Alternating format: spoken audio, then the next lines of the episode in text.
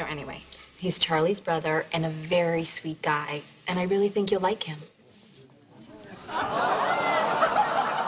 I don't know. Blind dates. You never know what kind of freak you're gonna end up with.